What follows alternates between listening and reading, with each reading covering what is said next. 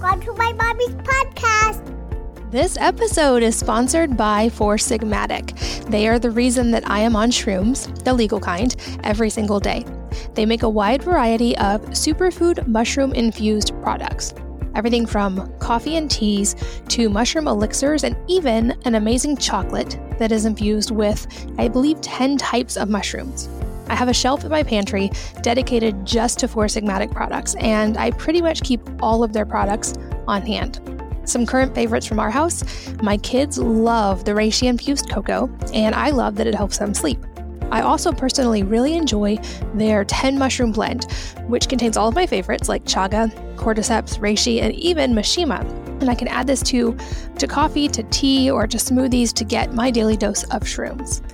As a, a listener of this podcast, you can save 15% on those and all Four Sigmatic products by going to foursigmatic.com forward slash wellness mama and using the code wellness mama, all one word and all lowercase.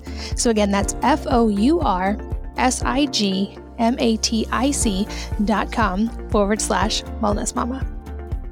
I am so excited to finally be able to share a top secret project I have been working on for literally years because this episode is proudly sponsored by Wellnesse, a new company I co founded to create safe, natural, and obsessively tested products for families. I'm sure you've heard that most of what you put on your body gets absorbed through your skin and enters into your body. We turn this idea on its head, creating products that aren't just safe to put on your hair or on your skin or in your mouth, but that are actually beneficial because they contain things that your body needs in a way that can get through the skin.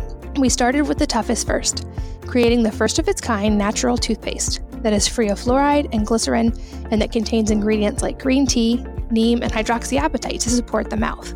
Our hair care, we have shampoo and conditioner for curly and straight hair, and it's free of harmful ingredients, but also contains things like lavender and nettle to support healthy, thick hair. I would love for you to be among the first to try it, and you can check it out now by going to wellnesse.com. So that's wellness with an E on the end. W E L L N E S S E dot com.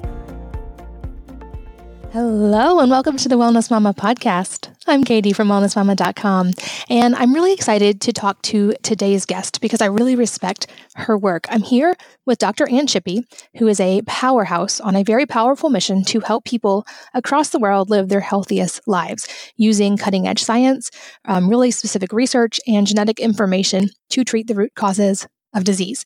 She specializes in environmental toxicity preconception and reproductive health, and mold exposure. And she's designed life altering treatments and protocols for her patients using epigenetic information, which is the study of DNA expression, and the body's incredible ability to express or repress helpful or detrimental genes, as well as prevent, heal, and even reverse certain illnesses.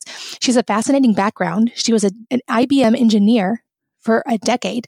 And then her challenging experience with traditional medicine motivated her to search for her own health answers. She left engineering to attend the University of Texas Medical School and is now board certified in internal medicine and a certified functional medicine physician with a practice in Austin, Texas. If you live there, I cannot recommend her highly enough. She's the author of two books and is currently working on her third. And I know that you're going to love this episode. We go really deep on mold exposure, mycotoxins, and what you need to know to make sure that you don't have any underlying problems in your home that you're not aware of. Dr. Shippy, welcome. Thanks for being here. Oh, I'm so excited to be here. I am so excited to chat with you because you are an expert on many, many things, but I know that you both have personal experience and expertise in an area I get a lot of questions about, and I want to jump into today, which is mold and mycotoxin exposure. And I know that you have a story, um, a personal story, and I would love to start there because I think this is, a, there's a growing awareness about this, and people are realizing they might have a problem, but there's also probably a lot of us who don't even realize we have a problem, but we might. So, can you start with a personal story? Yes, I was um, already practicing functional medicine, you know, where you're, where I'm looking for the root cause of illness. And I had gone to a conference on mycotoxins about a year before, but I didn't know it was happening to me. So I was getting sicker and sicker. I had gotten to the point where I would drop a glass if it was full of water because my right arm was so weak. I couldn't even grasp it fully. My hair was falling out all over the bathroom. I had so much pain in the, my body that I didn't want my kids to hug me. It hurt so badly. And I, I couldn't wear my heels anymore because my right foot hurt so much. And I was really getting scared. I, um, I was starting to wonder if I was going to be able to take care of my patients, my kids, and myself. And I had sought out experts. I'd been to a neurologist, an immunologist, hand specialist, internist. I'd reached out to my friends in the functional medicine community and was really getting stumped. And then one day, one of my patients was that I was treating for environmental toxicity. She was doing great, but she just looked across the table at me and I thought I had it all kind of covered. But she was like, Dr. Shippy, I think you're really sick. I think I know my intuition is telling me it's something that I had gone through, which was toxic mold exposure to a specific mold called Chaetomium. And she loved me so much. She was insisting on coming to my house at the end of the day to go walk through it and see if she got her mold symptoms. And so, sure enough, that day she came to my house, walked through it, and um, within a, in five to ten minutes, she was really not feeling well and had to leave. And she said, Yeah, this is what happens to me when I'm in Chaetomium. You should take very few of your belongings and leave and not ever spend another night here. And I was so scared that I did exactly what she suggested. I went and took my kids and started staying at my parents' house and really amped up my detoxification support and started to feel better. And finally, um, like a month later, after doing several of the wrong kinds of mold tests, did the right one in the right place in the house and found the chaetomium. Wow, that's amazing. And especially because I, I know like you as a functional medicine doctor, like you already know all, all the stuff to do. And I'm sure you were living a very clean lifestyle. So the fact that you were still sick, that's really like like points to some other kind of issue. Are there kind of walk us through what some of the common symptoms are when it comes to mold exposure? And I know that there's probably a range, but like both the ones you experienced and other ones people might experience.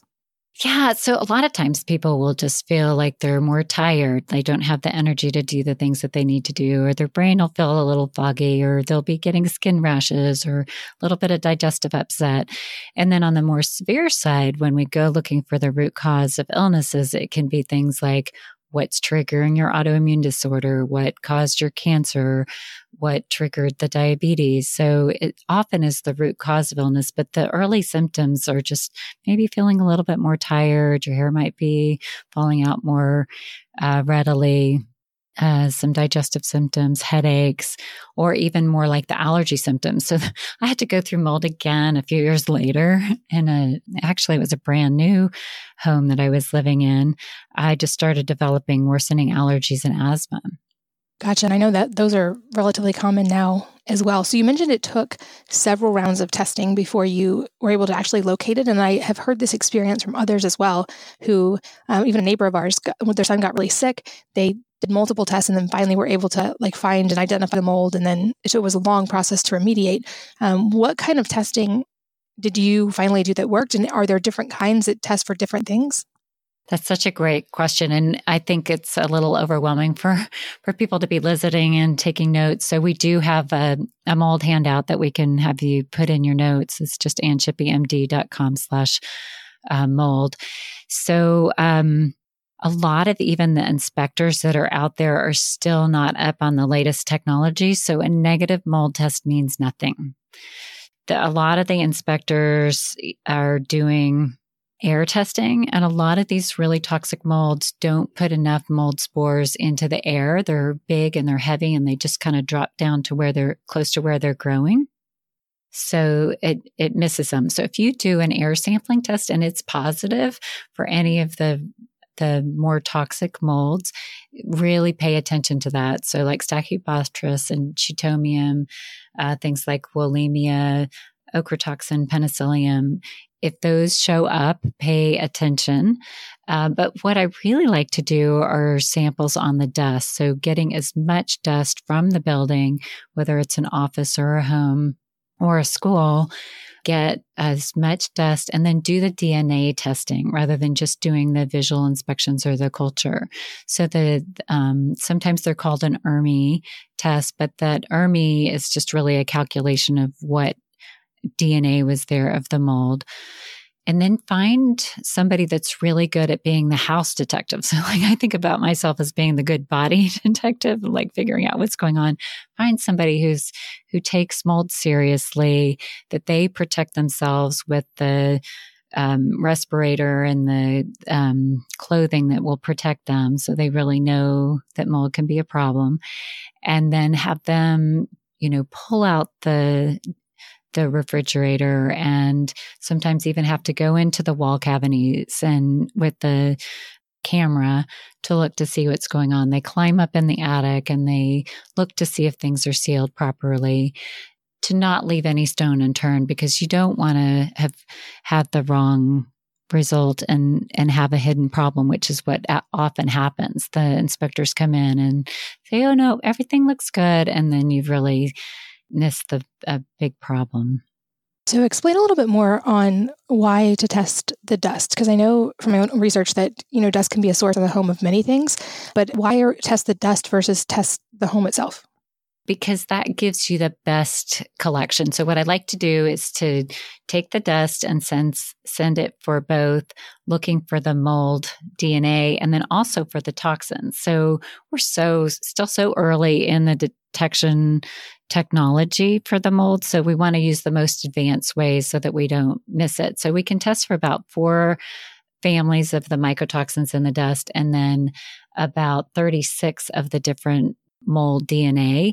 And there are, you know, hundreds to thousands of, of different types of mold and many, many more of the chemicals that the mold is making. So if we can at least get an idea of what's there, it's a tip of the iceberg, but it can then when we find those things then we can can know oh well maybe we really do need to open up walls and and that kind of thing where where it's hidden rather than to saying, okay, everything's okay on the outside. So, for example, when I was going through my mold thing, the thing that had happened is the flashing on the chimney had failed. And so there was a little bit of moisture running down the wall between my son's room and my bedroom, and then the ceiling of the living room. But it wasn't enough moisture to to show through the paint, but it was enough to really grow a lot of mold. Wow, I know that's that's relatively common, right? That mold can be in the walls or in a place you may not see, but still causing symptoms very much in the house. Exactly. So a lot of times it'll be maybe a shower pan has failed and it's enough to be growing mold in any of the drywall around the shower, but not enough that the wall is getting wet, or even behind toilets, refrigerators, dishwashers. And then sometimes it's even um, behind the washer and dryer.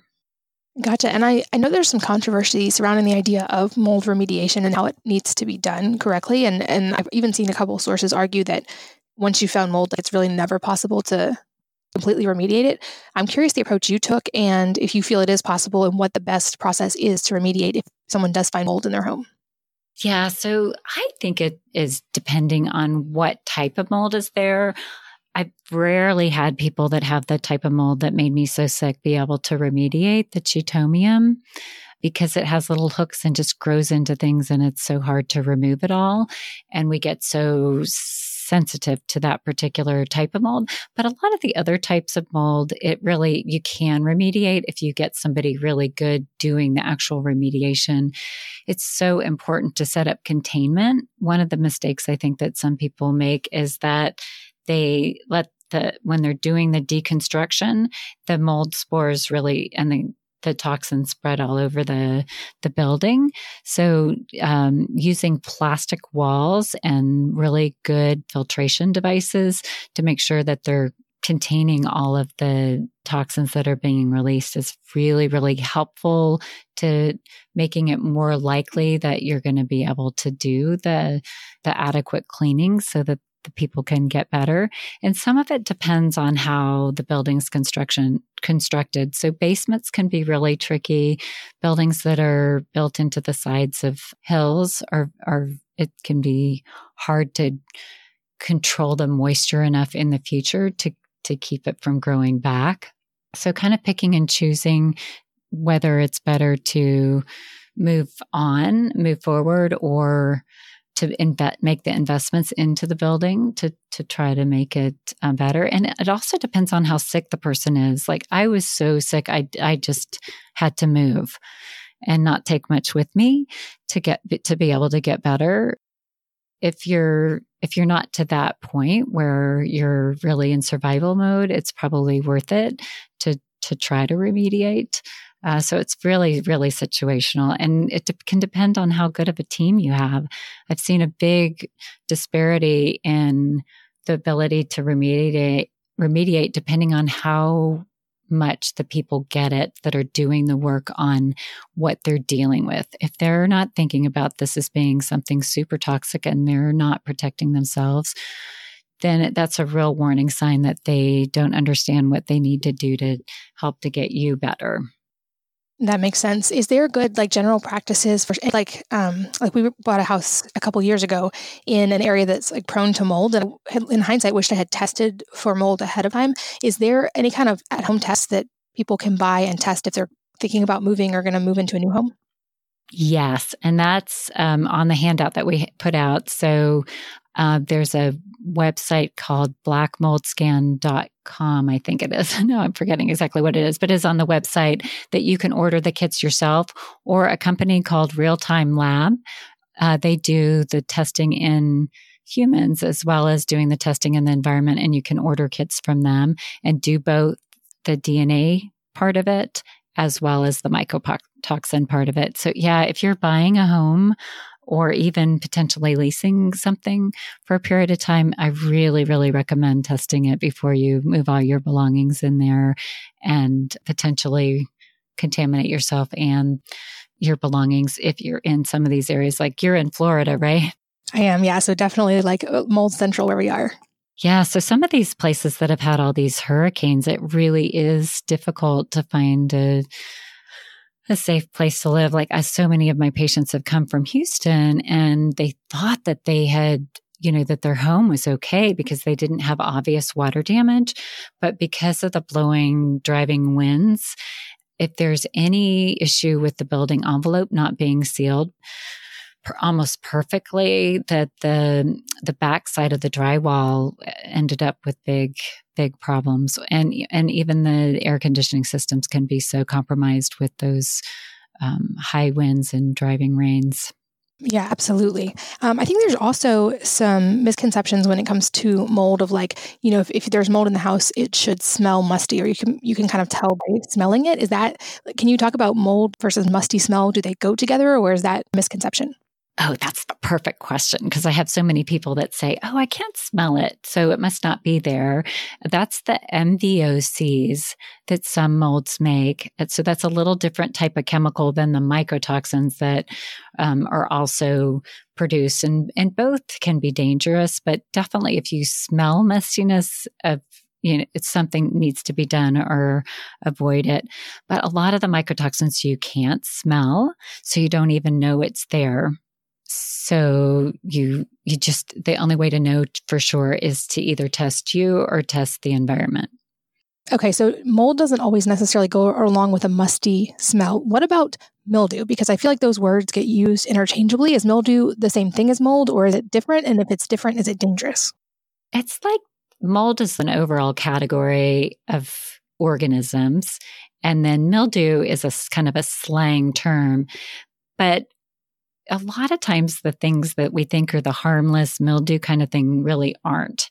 And if somebody says to you, oh, that's not a problem, it just looks like mildew, run because you can't tell what a mold type of mold something is by looking at it. It really has to be looked at under a microscope, cultured or tested by the DNA because mold changes colors. It changes the appearance depending on what kind of surface it's growing on and what other kinds of mold are present. Present. So they, it, you know, one like a mold growing on one substance might be white and black on another. So and pink on another. So you really have to test it to know for sure. Gotcha. Okay, that's good to know. And you mentioned a few of them. Are there areas of the home where mold is more likely. I know you said like laundry room, um, like anywhere where it could leak in through the roof. But if someone's having kind of unexplained symptoms, how where do they even start looking? And I know you have a resource too that you've mentioned. We'll make sure that's in the show notes at wellnessmama.fm. If you guys are listening, definitely check that out too. Yeah, you know, it's funny just even walking into hotel rooms now. like if I hit, if I walk in and it's a little musty, I'm going to go and change right away. But just looking even at air conditioning vents, if you've got something that looks like dust or dirt on the AC, that's highly suspicious that that's mold. If you go kind of look in your bathroom and any of the caulking is broken or there's any discoloration in the in the drywall. If you've got wallpaper in a in a bathroom, that's highly likely that there's going to be some some mold behind there. Um, and then you can even just walk around the outside of your house. If there's any place that the the landscaping comes up above where the foundation is, that that's another highly likely source of entry. And then anything that you see with paint peeling or anything around doorways, entry doorways, uh, you know, a lot of times like you'll see a little bit where the the um the caulking isn't quite right. So you might be surprised if you just walk around and look in your house where anything is disrupted and in windows too. Like if you have window sills that are buckling or are not just pristine, I would be very suspicious that there's an issue with the with the windows. Good to know. Um, what about the word mycotoxin? Because that's also used interchangeably with mold sometimes. Um, so I'm curious if you could define what that is and if it differs from mold or what, what to know about mycotoxins.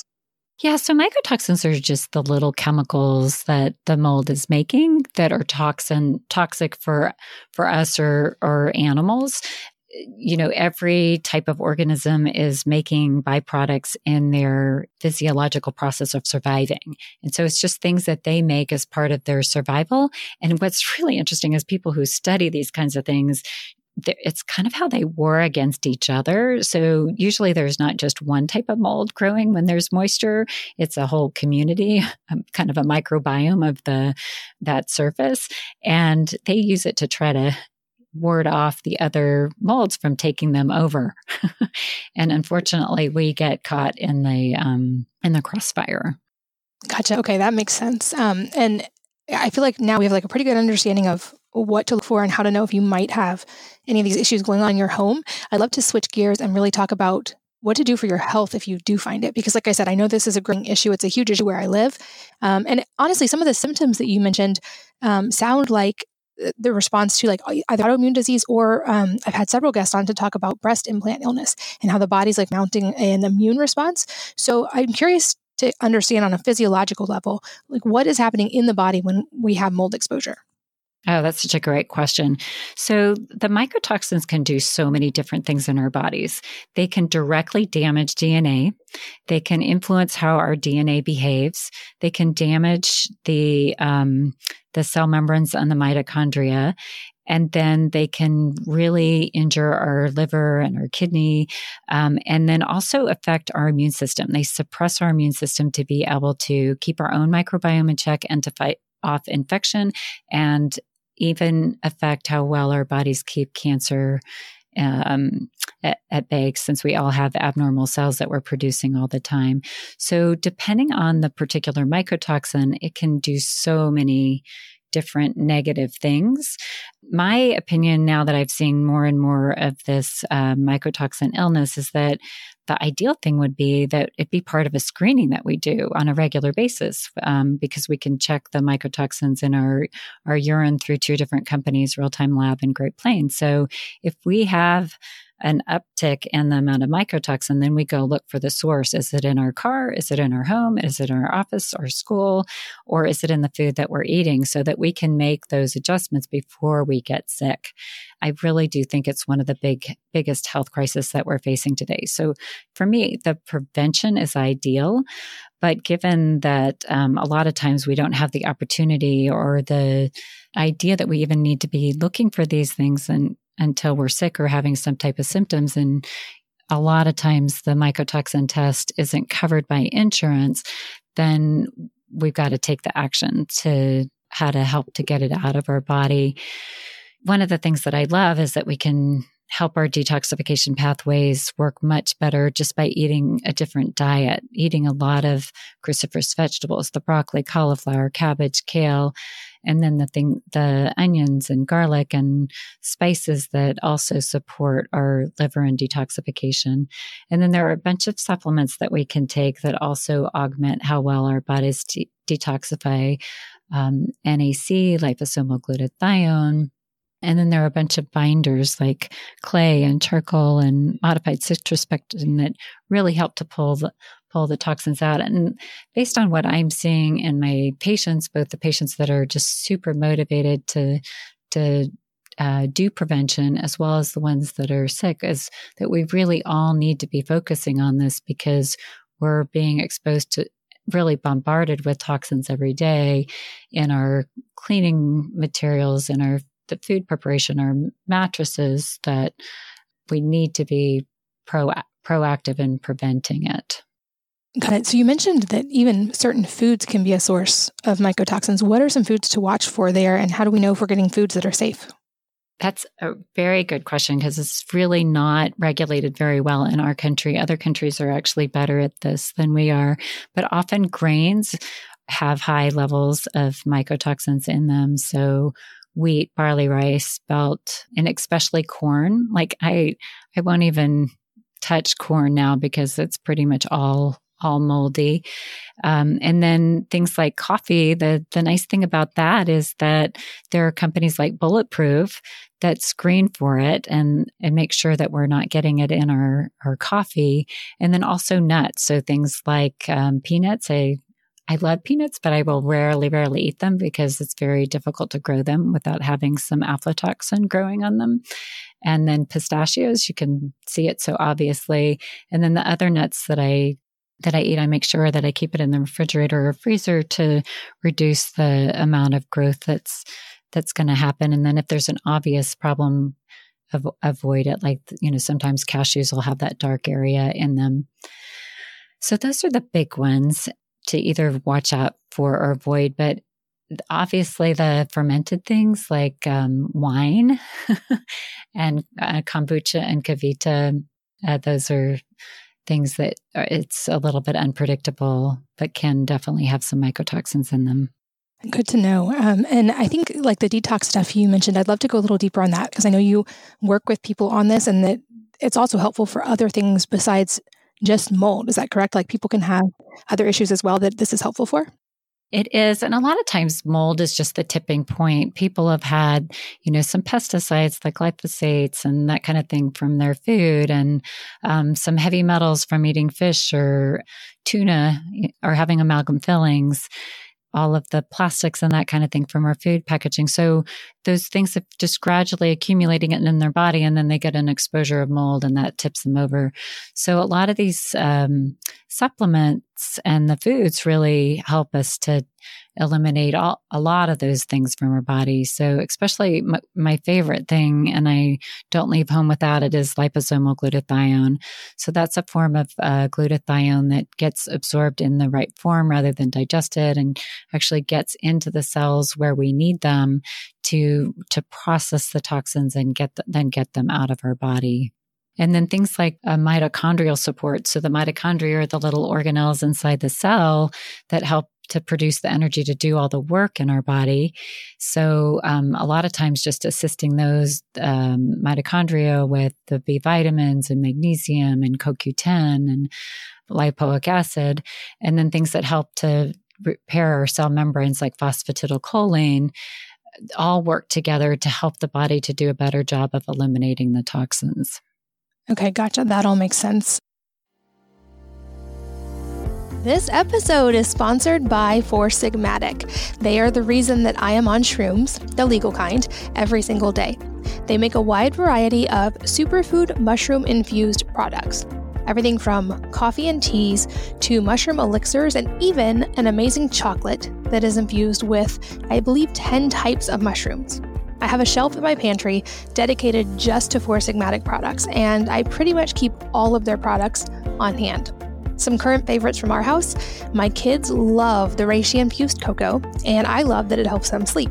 I also personally really enjoy their 10 mushroom blend, which contains all of my favorites like chaga, cordyceps, reishi, and even meshima. And I can add this to, to coffee, to tea, or to smoothies to get my daily dose of shrooms. as a, a listener of this podcast, you can save 15% on those and all Four Sigmatic products by going to foursigmatic.com forward slash wellness mama and using the code wellness mama, all one word and all lowercase. So again, that's F O U R S I G M A T I C dot com forward slash wellness mama. I am so excited to finally be able to share a top secret project I have been working on for literally years because this episode is proudly sponsored by Wellnesse, a new company I co founded to create safe, natural, and obsessively tested products for families. I'm sure you've heard that most of what you put on your body gets absorbed through your skin and enters into your body. We turn this idea on its head creating products that aren't just safe to put on your hair or on your skin or in your mouth, but that are actually beneficial because they contain things that your body needs in a way that can get through the skin. We started with the toughest first, creating the first of its kind natural toothpaste that is free of fluoride and glycerin and that contains ingredients like green tea, neem, and hydroxyapatite to support the mouth.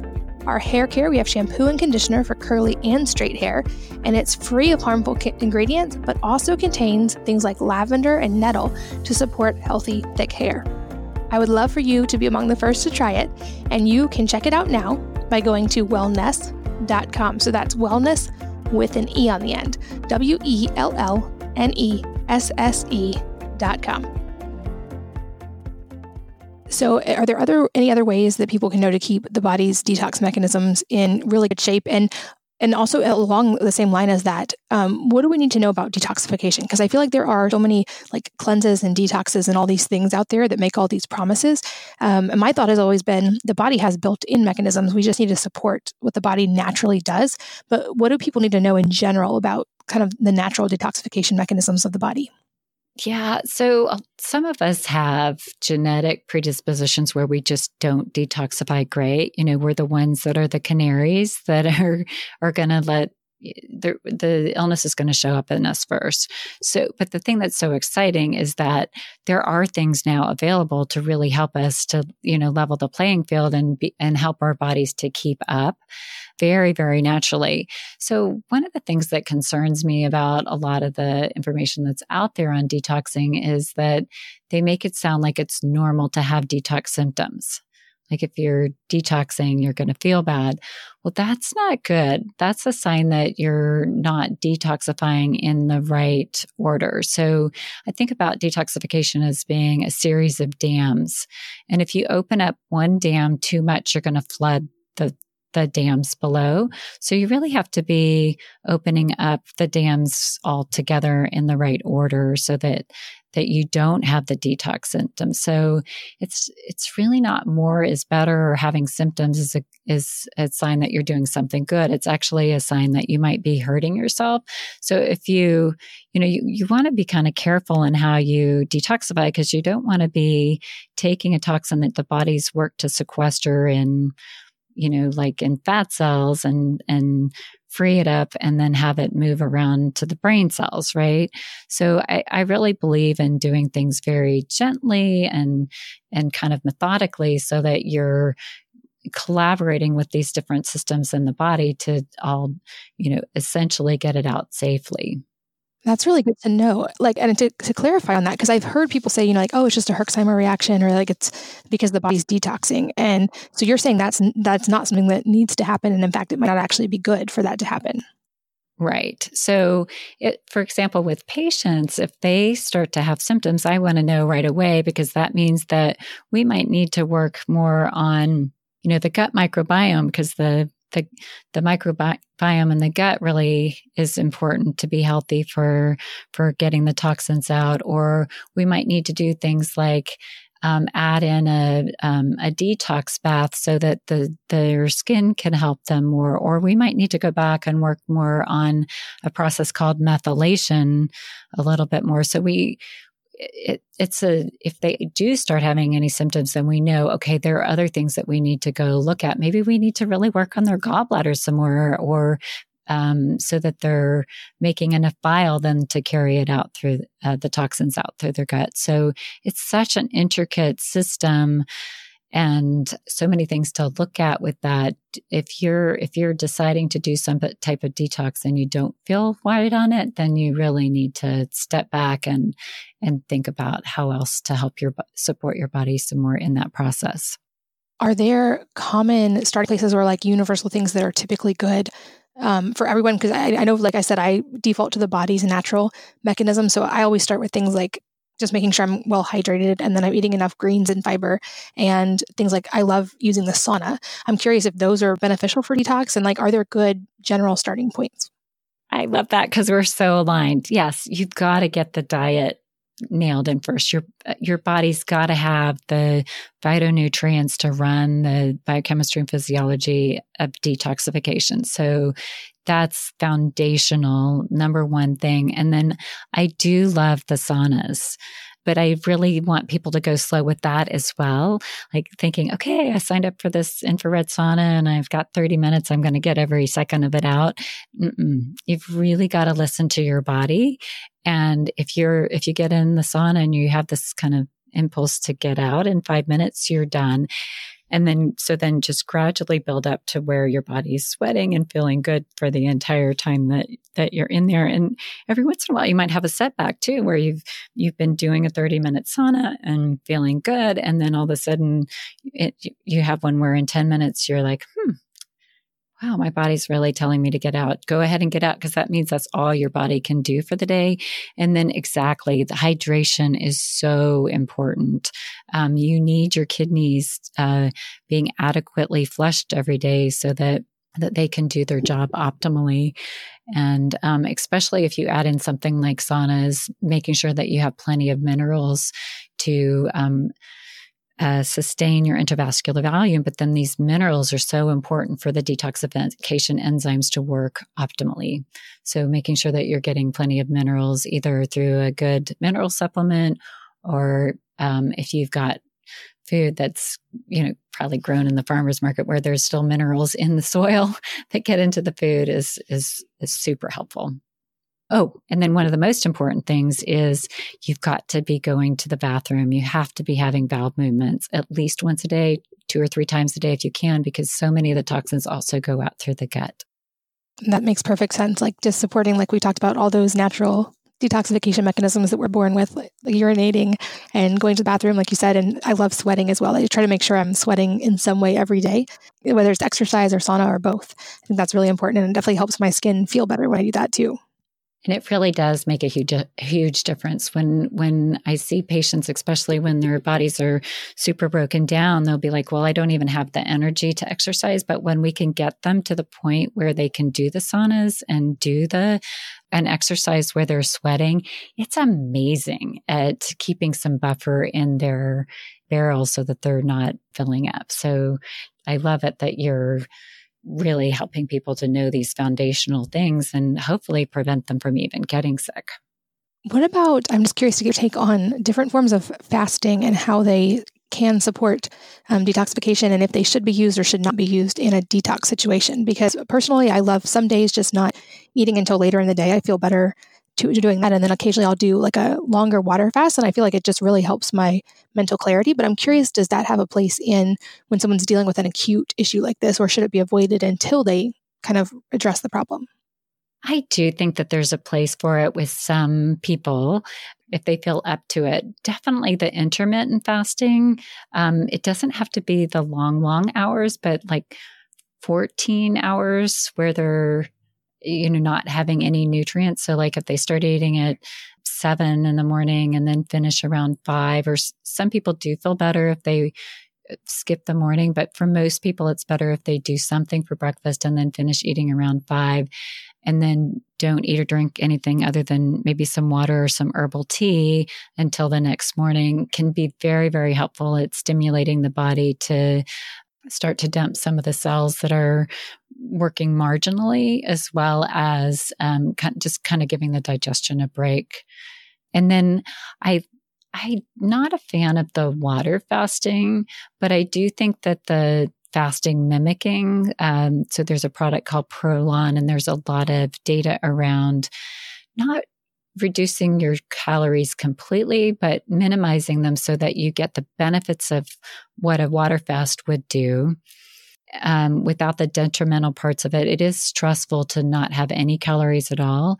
And then you can lose bone and uh, muscle and find it, you know, hard to replace that. So having a very small number of calories where you're still getting some of those nutrients to kind of stabilize blood sugar and run the basic mechanisms of the day, it ends up being like 500 to 800 calories, but just for five days at a time is amazing for resetting the immune system, helping to detoxify and really dump those cells that are they're kind of dragging down the rest of your body so that then you get a new product increased production of stem cells going to making new tissues can be dramatically helpful if you do that once a month.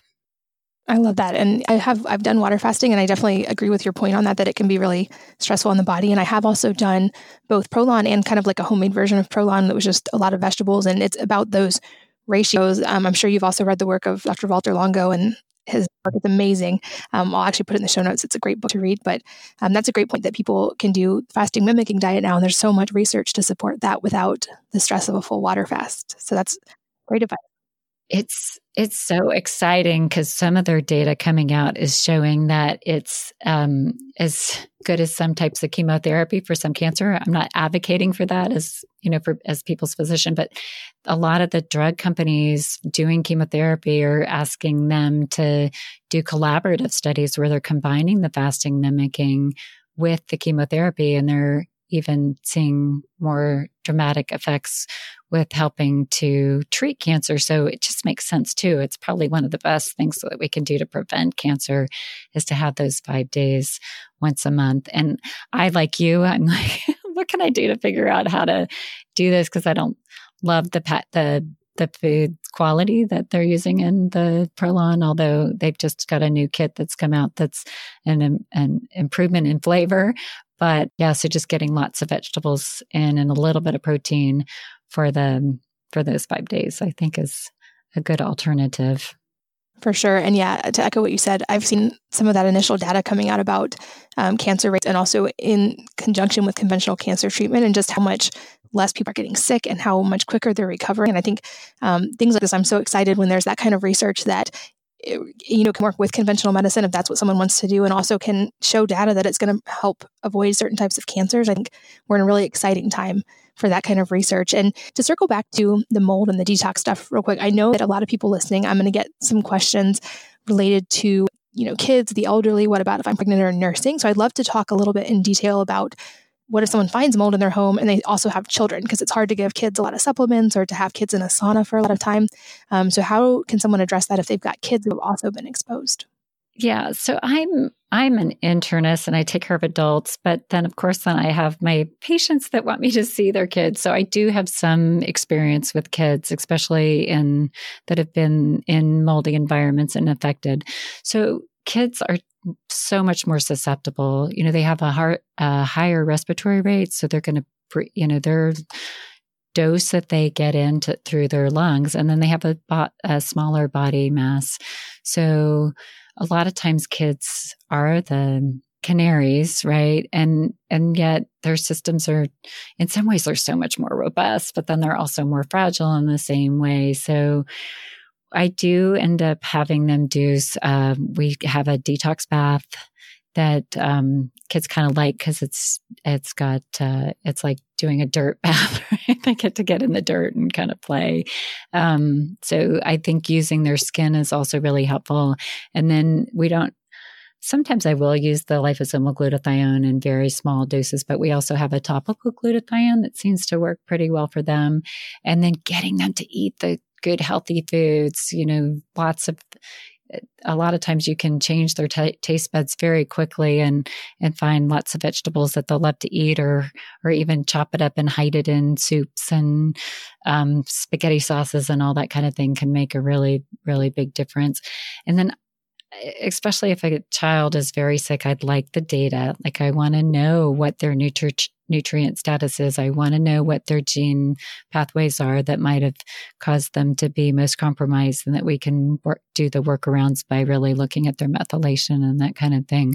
But just starting out with the baths, the a little bit of the topical glutathione and then um, some really good base nutrients to support their body, really good a probiotic, a really good multivitamin, making sure they have adequate amounts of magnesium, that they're going to the bathroom every day, that they're cleaning, drinking clean water, and then get them out at the mall. Figure out a way while the problem is being fixed to not be in that environment anymore. If it's going and staying with friends or family, we've had a lot of problems with the school systems here in uh, central Texas uh, getting moldy, whether it's the air conditioning systems being turned down over the summer and and getting moldy or uh, issues with leaks or flooding.